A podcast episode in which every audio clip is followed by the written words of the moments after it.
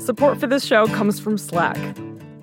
You're a growing business, and you can't afford to slow down. If anything, you could probably use a few more hours in the day. That's why the most successful growing businesses are working together in Slack. Slack is where work happens, with all your people, data, and information in one A I-powered place.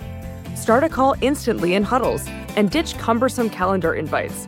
Or build an automation with Workflow Builder to take routine tasks off your plate. No coding required.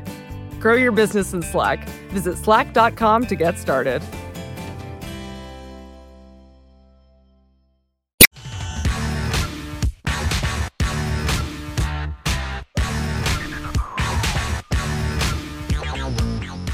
Welcome to the Prof G Pod's Office Hours. This is the part of the show where we answer your question about business, big tech, entrepreneurship, and whatever else is on your mind. If you'd like to submit a question, please email a voice recording to office hours at prop g media dot com. First question. Hey, Prof G. Anonymous from New York City here. I'm a fifty-two-year-old product leader at a big tech company. As I consider the next step in my career slash working life, I've started to explore executive education programs. Specifically a Chief Technology Officer program offered via Berkeley and a Chief Product Officer program offered via Kellogg. Both are delivered by third-party companies, take a year to complete, cost about thirty thousand dollars, and require four to eight hours per week. The respective curriculums look great, and the programs tout all sorts of great benefits and have great references and numbers. My question is, what is your opinion on executive education programs of this form, where a prestigious school seemingly licenses out their brand to a third party? Do you think they're worth it? Thank you. Hey, Anonymous from New York City. So look, I have a bias here. I'm kind of so turned off my industry and the leadership in this industry. I just think we're fucking whores. This is what the programs are that you're talking about. They string together a, a mediocre curriculum. They get one or two professors from that university, and then they have the whole thing delivered by a third party. That third party spends six or eight thousand dollars delivering it, and they split the gigantic margin with the brand that gives it a halo of credibility, and the company, the outsourced company that is delivering the service. I think these things are bullshit. They are charging way too much money. Thirty thousand dollars is real money. That is real money, and guess what? You're going to get about twenty percent of that in terms of the delivery, the actual, what they spent to actually del- deliver it. So these companies are essentially, hi, we're Kellogg, we want to monetize our brand, not we're going to deliver a great on-campus experience or let you experience camaraderie or give you amazing professors. We're going to give you one or two Kellogg professors, and then we're going to have this Joey Bag of Donuts online education company deliver it, and you'll get a credential that you can put on LinkedIn that says Kellogg. You'll get six or eight thousand dollars worth of education that we'll charge you thirty thousand dollars for. And this is essentially executive education is a way for these universities to whore out their brands and monetize them. They're allowed to do it. I don't like it. I think there are better ways to learn that are much lower cost. My guess is you could string together the majority of what you're going to learn here on Khan Academy, or I, there's a ton of online education Uh, courses. My company section, we charge a thousand bucks. And I, I would challenge you, and I don't know if you're taking courses around A I, but there's a bunch of great online education companies that aren't trying to monetize the brand of larger institutions and charge a ridiculous upcharge. thirty thousand is real cabbage. So I would just encourage you, and I'm sort of remiss to, to talk about specific offerings, but it just, I just find it really gross and unfortunate that these universities have an opportunity to give back for continuing education, and instead they've decided that's where they're going to make more money so they can continue to have ten to one ratios of administrators and non-teaching faculty to faculty and the Rolexification of their campuses. For, by the way, U C L A and Berkeley, when I went to school, were just shitty. Overgrown lawns, outdated facilities, and guess what? It was just fine, because as long as there was beer, sororities, fraternities, and decent education, actually great education and camaraderie, and the certification, the experience I got there, and I got to take courses from world-class uh, professors. thanks, thanks for tolerating the rant here. If you have the money and it, it, you think your organization would really value that certification, and maybe they're going to pay for it, then fine. But if this thirty thousand bucks is real money for you, my brother, I would say find other ways. I mean, I'll give you an example. Aswat Damodaran puts all of his courses online on YouTube. But that doesn't stop N Y U from trying to whore them out and put them in some sort of program that someone else is running and then upcharge you a ton of money. I bet you would find that the majority of the courses offered in this offering are available somewhere else for a lot less money. Maybe you don't get the certification, and let's be honest, that's what you're paying for. And if you have the money, then fine, do it. But if that's a lot of money and it's going to create a little bit of stress, or you have better ways to spend that money, then investigate the specific courses, the top professor, the top thought leadership in that domain, and then find them on YouTube, find them on Khan Academy, find them in different industries, and you can string together the same intellectual property minus minus the whoring, whorehouse costs that we charge. If that sounds a little bit judgmental and a little bit angry, trust your instincts. I appreciate, appreciate the question, and best of luck to you. Question number two. Hey, Scott. Alex here from Washington, D C A friend and I were talking about the He Gets Us campaign that has inundated the two major U S cities we live in.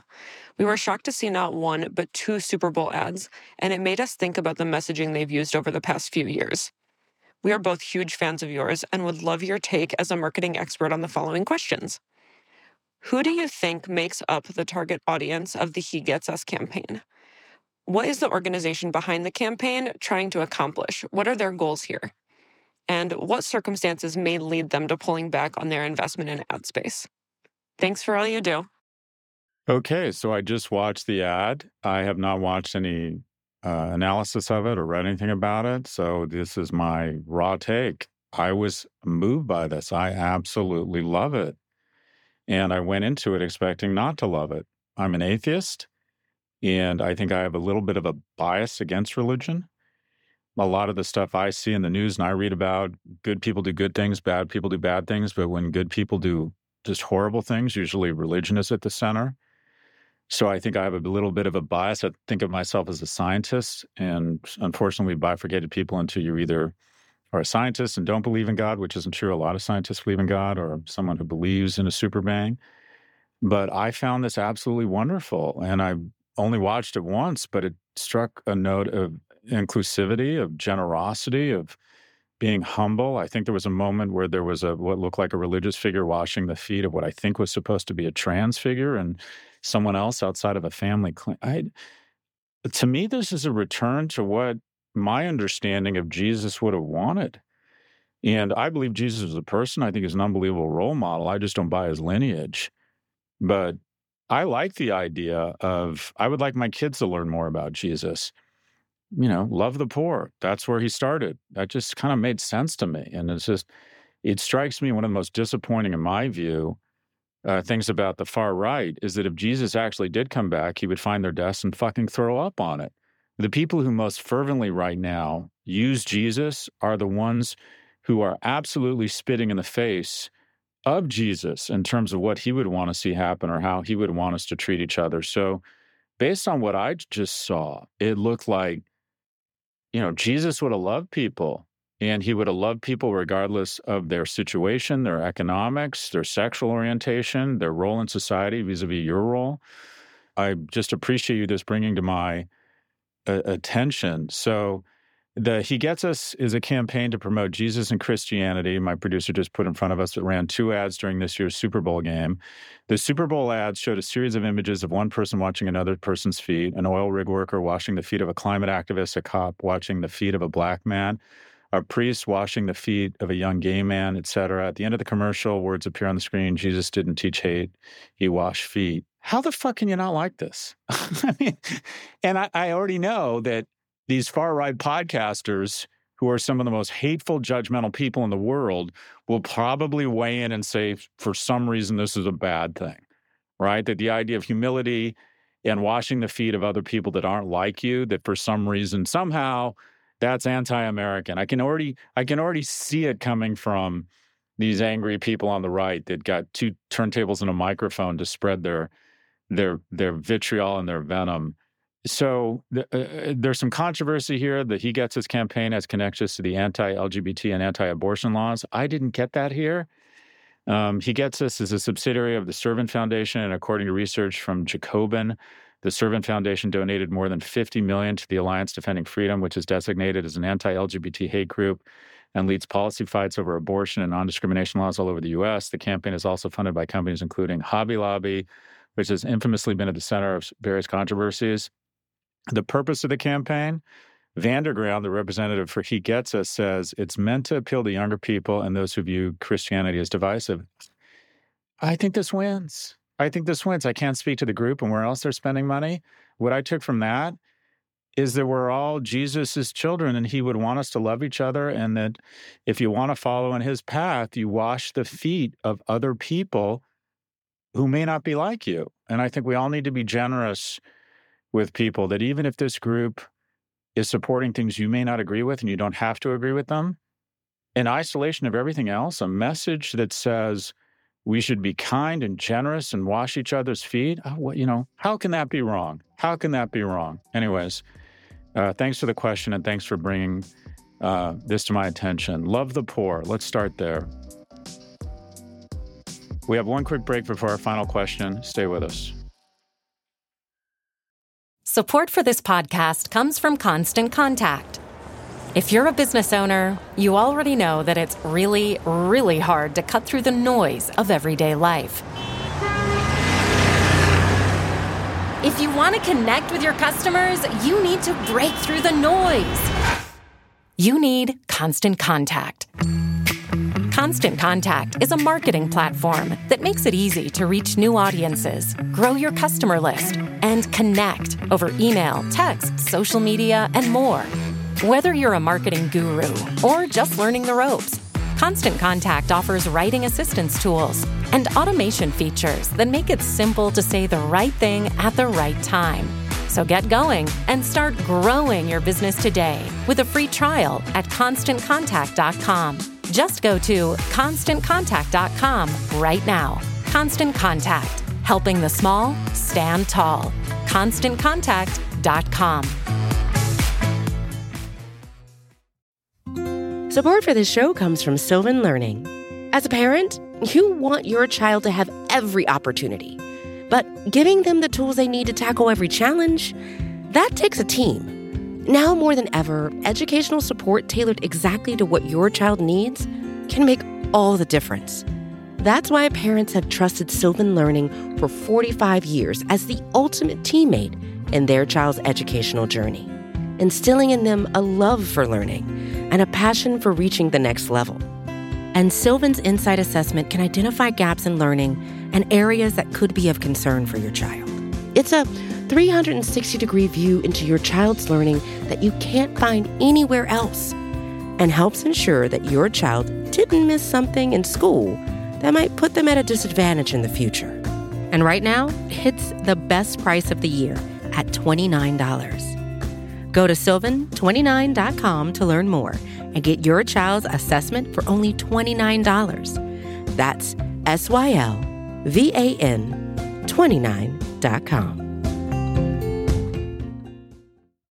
When you need mealtime inspiration, it's worth shopping Kroger, where you'll find over thirty thousand mouthwatering choices that excite your inner foodie. And no matter what tasty choice you make, you'll enjoy our everyday low prices, plus extra ways to save, like digital coupons worth over six hundred dollars each week. You can also save up to one dollar off per gallon at the pump with fuel points. More savings and more inspiring flavors make shopping Kroger worth it every time. Kroger, fresh for everyone. Fuel restrictions apply. Welcome back. Question number three. Hey, Professor Galloway. This is a listener from New York. Love uh, your advice on uh, being a man and uh, being a leader, both in life and in the workplace. My call is about an issue of, you know, having someone within uh, a meeting, either pres- someone in a position of power, project manager, things like that, who starts to raise their voice and starts yelling within the meeting. Um, personally, you know, I've never had the issue happen to me because I'm an imposing figure in these meetings, but I, I see how it affects uh, different people on my team. And um, I've usually just diffused the uh, situation by letting the person, you know, blow their load, so to speak, or by, you know, diffusing it with humor. Is this something that I should bring up within the meeting to the person as it's happening and say, hey, look, let's tone it down, blah, blah, blah? Or is this something that I, I, you know, bring up to them after the meeting and, and say, like, look, you know, this is negatively affecting people on the, uh, on the team, and maybe this can be remedied through H R. Uh, what's your, what's your take on that? Uh, thanks for the question, Anonymous from New York. In general, there there really isn't much. I think there's very few places for yelling professionally, especially, you know, yelling intimidates people, obviously. And when you're yelling, you're basically ramping up the emotions. And to a certain extent, you're sort of physically threatening people, especially if you're a man, because you're bigger, you have a deeper voice. And I, I think it's, I think it's in almost all instances, probably inappropriate. Now, having said that, I'm guilty of this. I've yelled at people at work. I usually yell at groups. A couple times I would try and get across a point. And I remember once at, I think it was a profit, there was a typo in a proposal we put out and errors littered all over it. And I put it up. And I basically at some point said, you know, why the fuck are, am I, how the fuck are we going to have a firm survive when we're putting out shitty work like this? And I was, I was basically yelling, but I wasn't yelling at an individual. I don't, I think to yell at an individual is just, um, especially if you're in a position of power, is pretty abusive. I got yelled at a lot. When I started investment banking, it was sort of in vogue, this kind of abused children syndrome and a lot of macho, a lot of weirdness, a lot of abuse or kind of emotional abuse, a lot of yelling, you know, whatever. Um, that was fine. I, I think probably in some ways, maybe it toughened me up. I don't know. Anyways, I just don't think there's much place for it in a corporate setting. Now, as to how you respond to it, I think you're smart to try and diffuse it. I would probably circle back with that person and say, you like, I don't think that was productive. And it maybe even appeal to their ego and say, I don't think you realize what an outsized impact you have when you get angry like that. But there's stories of Jeff Bezos yelling in meetings. I think it's okay. Let me put it this way. I think it's never okay to yell at someone much junior than you. I think that is just rattling and ruins their day. And that's just abusive in my view. I've occasionally yelled at my colleagues and peers and I don't know. That's probably not appropriate either. That's a lack of control of your emotions. And also it signals weakness. If you can't control your emotions, then why would they follow you if that's one thing you can't control? Now, there is a place for anger as long as it's planned. I love the image of Nikita Khrushchev, the former prime minister, head czar, whatever it was, of Russia. And he's giving a speech, I think it's at the U N, and he's banging his shoe on the table.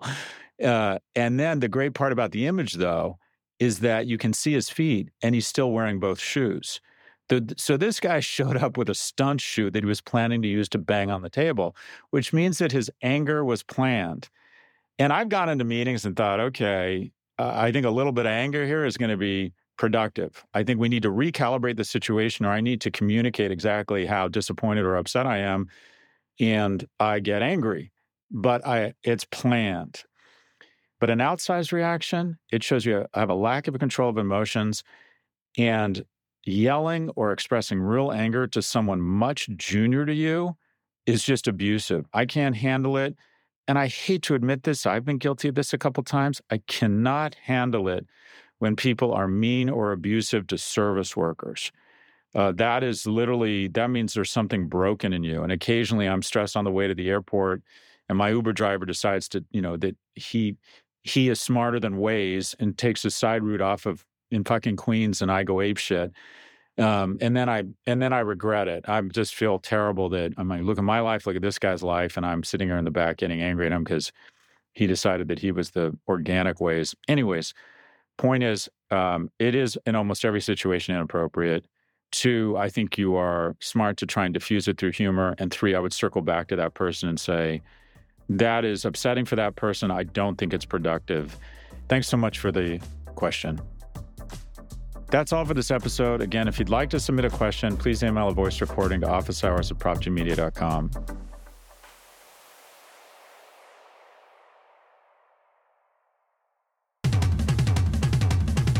This episode was produced by Caroline Shagrin. Jennifer Sanchez is our associate producer, and Drew Burrows is our technical director.